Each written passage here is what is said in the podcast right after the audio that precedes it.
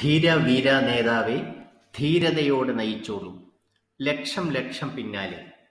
നേതാവെന്ന് കേൾക്കുമ്പോൾ മനസ്സിലേക്ക് ഓടിയെത്തുന്ന ചിത്രമാണിത്. ഹാരമണിഞ്ഞ് കൊടിപിടിച്ച് നേതാവ്. മുദ്രാവാക്യവുമായി അണികൾ. പക്ഷെ രാഷ്ട്രീയ നേതാവ് മാത്രമാണോ നേതാവ്? നാം എല്ലാം നേതാക്കന്മാരാണ്. അച്ഛൻ വീട്ടിലെ നേതാവ് ചീഫ് എക്സിക്യൂട്ടീവ് ഓഫീസിലെ നേതാവ് പ്രിൻസിപ്പൽ കോളേജിലെ നേതാവ് ഡോക്ടർ ആശുപത്രിയിലെ നേതാവ്. നയിക്കപ്പെടാൻ ഒന്നിൽ കൂടുതൽ ആളുകൾ ഉണ്ടെങ്കിൽ അതേത് മേഖലയിലായാലും ഒരു നേതാവ് ഉണ്ടാകും നേതാവിനെക്കുറിച്ചും നേതൃത്വത്തെക്കുറിച്ചുമുള്ള നിർവചനങ്ങൾ വിശദീകരിക്കാൻ മാത്രമായി ഒരു പുസ്തകം എഴുതേണ്ടി വരും. അത്രമാത്രമുണ്ട് പ്രശസ്ത മാനേജ്മെന്റ് വിദഗ്ധർ നൽകിയിട്ടുള്ള നിർവചനങ്ങൾ. ഉദ്ദേശ ലക്ഷ്യങ്ങൾ നേടിയെടുക്കാൻ ഊർജസ്വലതയോടുകൂടി പ്രവർത്തിക്കാനായി മറ്റുള്ളവരെ ഉത്തേജിപ്പിക്കാനുള്ള കഴിവാണ് നേതൃത്വമെന്ന് കീത്ത് ഡേവിസ് പറയുന്നു.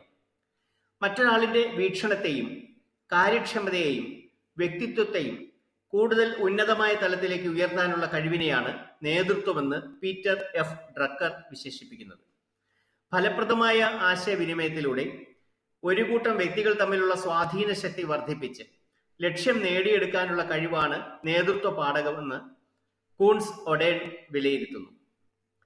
ലക്ഷ്യം നേടിയെടുക്കുന്നതിനായി മറ്റുള്ളവരിൽ സ്വാധീനം ചെലുത്തുകയും തൽഫലമായി അവർ സ്വമനസാലെ മുന്നിട്ടിറങ്ങി പ്രവർത്തിച്ച് ലക്ഷ്യത്തിലെത്തുകയും ചെയ്യുമ്പോൾ നേതൃത്വം എന്ന വാക്ക് അന്വർത്ഥമാകുന്നതായി ഓർസ്വേ ഡ്രെഡ് അഭിപ്രായപ്പെടുന്നു.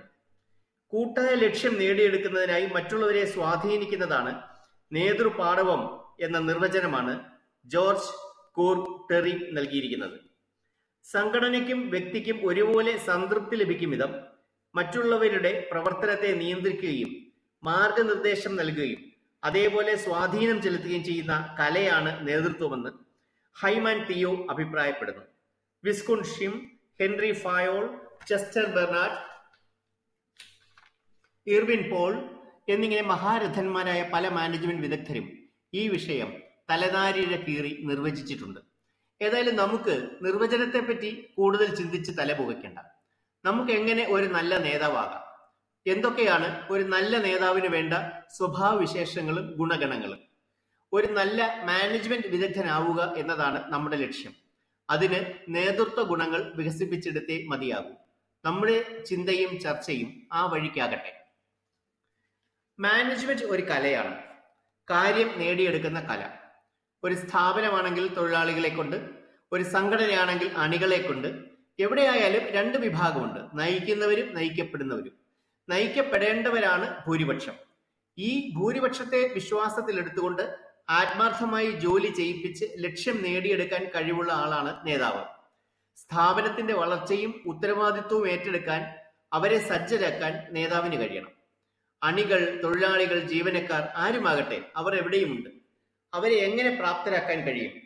എങ്ങനെ അവരുടെ കഴിവുകളെ വികസിപ്പിക്കാനും പ്രയോജനപ്പെടുത്താനും കഴിയും? അവരെ മുറിവേൽപ്പിക്കാതെ അവരുടെ ഹൃദയത്തിൽ സ്ഥാനം പിടിക്കാൻ എങ്ങനെ കഴിയും? ഇതെല്ലാം സാധിക്കുന്ന വ്യക്തിക്ക് ഒരു നല്ല നേതാവാകാനാകും. ഒപ്പം ഒരു നല്ല മാനേജ്മെന്റ് വിദഗ്ധനും. ജോലി ചെയ്യുന്ന വ്യക്തി സുരക്ഷിതത്വം വലിയ വരുമാനം സംതൃപ്തി ഇതെല്ലാം ആഗ്രഹിക്കുന്നുണ്ട്.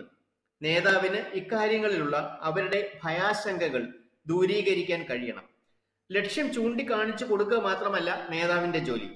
ലക്ഷ്യത്തിലേക്ക് അവരെ നയിക്കേണ്ടതുണ്ട്. നയിക്കപ്പെടാൻ ആഗ്രഹിക്കുന്നത് മനുഷ്യ സഹജമായ സ്വഭാവമാണ്. അത് കണ്ടറിഞ്ഞ് പ്രവർത്തിക്കുന്നവനാണ് ശരിയായ നേതാവ്. നേതാവാകണോ അനുയായികൾ വേണം. ലെറ്റർ പാഡ് സംഘടനകളുടെയും ഈർക്കിൽ പാർട്ടികളുടെയും നേതാക്കൾക്ക് അണികളുണ്ടോ എന്ന് ചോദിച്ചേക്കാം. അവർ ശരിയായ അർത്ഥത്തിൽ നേതാവാകുന്നില്ല. നേതാവ് എങ്ങനെ അനുയായികളെ സ്വാധീനിക്കുന്നുവോ അതുപോലെ തിരിച്ച് അനുയായികൾ നേതാവിലും സ്വാധീനം ചെലുത്തുന്നുണ്ട്. അല്ലാതെ ഇതൊരു വൺ വേ ട്രാഫിക് ഇടപാടല്ല. സ്ഥിരമായി ഒരേ ഒരു ജോലി ഒരു നല്ല നേതാവിന് പറ്റിയതല്ല. കാലത്തിനനുസരിച്ച് മാറ്റങ്ങൾ ഉൾക്കൊള്ളുകയും മാറ്റങ്ങളെ സ്വാംശീകരിക്കുകയും ചെയ്ത് കാലത്തിനൊത്ത് മാറുന്ന വ്യക്തിയാണ് നേതാവ്. കാലു മാറുന്ന ആളല്ല മറിച്ച് കാലത്തിനൊത്ത് മാറുന്ന ആൾ. പ്രവർത്തന ശൈലിക്ക് കാലോചിതമായ മാറ്റങ്ങൾ ഒരു നേതാവ് വരുത്തിക്കൊണ്ടേയിരിക്കും. നേതാവായാൽ പിന്നെ ഒന്നും പഠിക്കണ്ട എന്നും ചിന്തിക്കുന്നവരുണ്ട്. എന്നാൽ പട്ടണയിൽ എത്തും വരെയും പഠിക്കുകയും മനസ്സിലാക്കുകയും നന്മയെ സ്വീകരിക്കുകയും ആധുനിക പ്രവണതകളെയും സങ്കേതങ്ങളെയും ഉൾക്കൊള്ളുകയും അണികളുടെ വിശ്വാസം ആർജിച്ചുകൊണ്ട് തന്നെ പ്രവൃത്തി ബന്ധത്തിൽ കൊണ്ടുവരികയും ചെയ്യുന്ന നേതാക്കന്മാരാണ് ഈ കാലഘട്ടത്തിന്റെ ആവശ്യം. എല്ലാ തെറ്റുകളും ഏറ്റെടുക്കുന്ന ആളായിരിക്കണം നേതാവ്. അതോടൊപ്പം എല്ലാ ശരികളും ഏറ്റെടുക്കുന്ന ആളുമായിരിക്കണം നേതാവ്. കോട്ടങ്ങൾ എന്റേത് നേട്ടങ്ങൾ എല്ലാവരുടേതും. ഇതായിരിക്കണം ഒരു നല്ല നേതാവിന്റെ മനോഭാവം. കുറ്റപ്പെടുത്തുകയും പരിഹസിക്കുകയും ശിക്ഷിക്കുകയും മാത്രം ചെയ്യുന്ന ആളല്ല നല്ല നേതാവ്. അങ്ങനെ ചെയ്യേണ്ടി വന്നാലും തന്റെ ഹൃദയത്തിലെ നന്മയും സതുദ്ദേശവും വാക്കുകൾക്കുപരിയായി അനുഭവവേദ്യമാക്കാൻ അദ്ദേഹത്തിന് സാധിക്കണം. ശിക്ഷിക്കേണ്ട കരങ്ങൾ കൊണ്ട് തന്നെ തോളത്ത് തട്ടിയും കൈയടിച്ചും അഭിനന്ദിക്കുന്നതിനും ഭർസിക്കുന്ന നാവ് കൊണ്ട് തന്നെ പ്രോത്സാഹനത്തിന്റെയും ഉത്സാഹത്തിന്റെയും വാക്കുകൾ കോരിച്ചൊരിയാനും നേതാവിന് കഴിയണം. തന്റെ വ്യക്തിഗതമായ നേട്ടങ്ങളെക്കാൾ ഉപരി സ്ഥാപനത്തിന്റെയോ സംഘടനയുടെയോ നേട്ടമാണ് തന്റെ ലക്ഷ്യമെന്ന് ബോധവൽക്കരണത്തിലൂടെ അല്ലാതെ തന്നെ അനുയായികൾക്ക് മനസ്സിലാക്കാൻ നേതാവിന്റെ പ്രവൃത്തികളിലൂടെ കഴിയണം. മുന്നിൽ നിന്ന് നയിക്കുന്ന ആൾ മാത്രമാണ് നേതാവെന്ന് വിശ്വസിക്കുന്ന ജോർജ് ആർ ടെറി പോലെയുള്ള വിദഗ്ധരോട് ആധുനിക കാലഘട്ടത്തിലെ ആത്മീയ ഗുരുവായ ശ്രീ ശ്രീ രവിശങ്കർജി യോജിക്കുന്നില്ല. അദ്ദേഹത്തിന്റെ അഭിപ്രായത്തിൽ മുന്നിൽ നിന്ന് നയിക്കുന്ന ആൾ മാത്രമല്ല മുന്നിൽ നിന്ന് മുന്നോട്ട് തള്ളുന്ന ആൾ കൂടിയാണ് നേതാവ്. പിന്നിൽ നിന്നാൽ മാത്രമേ അണികളെയും അവരുടെ ശക്തി ദൗർബല്യങ്ങളെയും നന്നായി മനസ്സിലാക്കാനും ഈ അറിവോടുകൂടി അവരുടെ തെറ്റുകുറ്റങ്ങളും അപാകതകളും പരിമിതികളും തിരുത്തി നേർവഴിയിൽ കൂടി ലക്ഷ്യത്തിലേക്ക് നയിക്കാനാകൂ എന്നാണ് ഇതുകൊണ്ട് ഉദ്ദേശിക്കുന്നത്. മുന്നിൽ നിന്ന് വലിക്കുകയും പിന്നിൽ നിന്ന് തള്ളുകയും ചെയ്യുന്ന നല്ല നേതാവാകാൻ എന്തെല്ലാം സ്വഭാവവിശേഷങ്ങൾ സ്വായത്തമാക്കേണ്ടതുണ്ട്? ഇതെല്ലാം നമുക്ക് വരുന്ന എപ്പിസോഡുകളിൽ ചർച്ച ചെയ്യാം.